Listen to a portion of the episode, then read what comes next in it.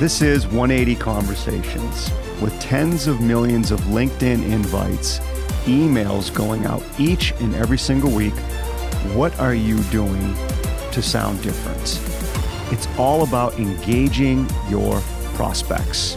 But to engage your prospects, you're going to have to think different and you're going to have to sound different.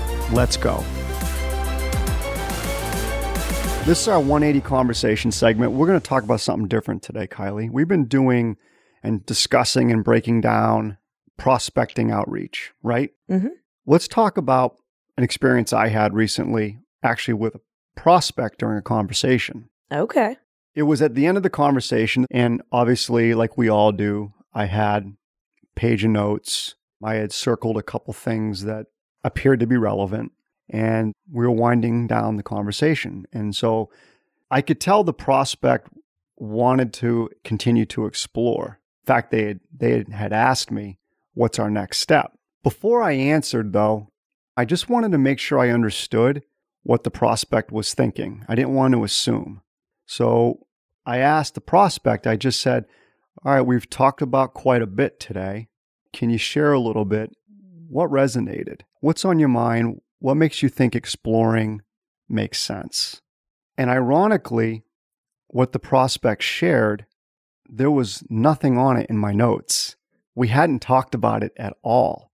And so, what the prospect did share in this particular instance is how our mindset, methodology, and approach fits their culture.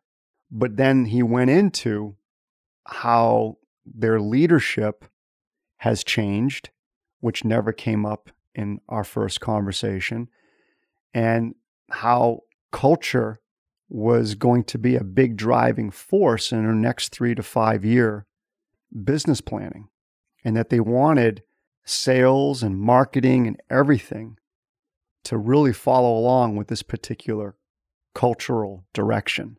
And none of that ever came up in our first meeting.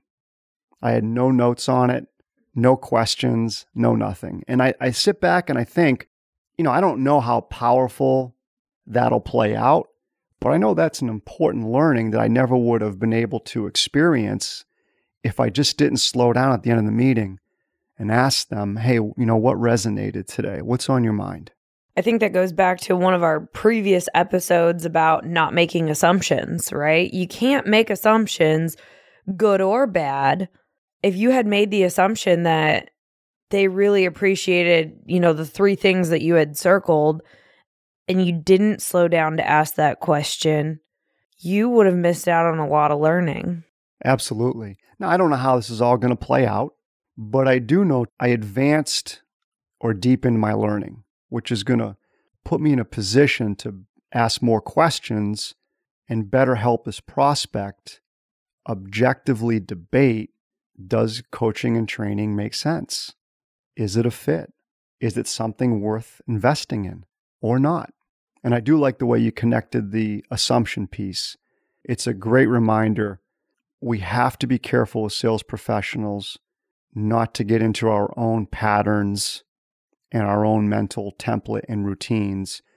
And we have to avoid making assumptions at every aspect of our interactions and conversations with our prospects.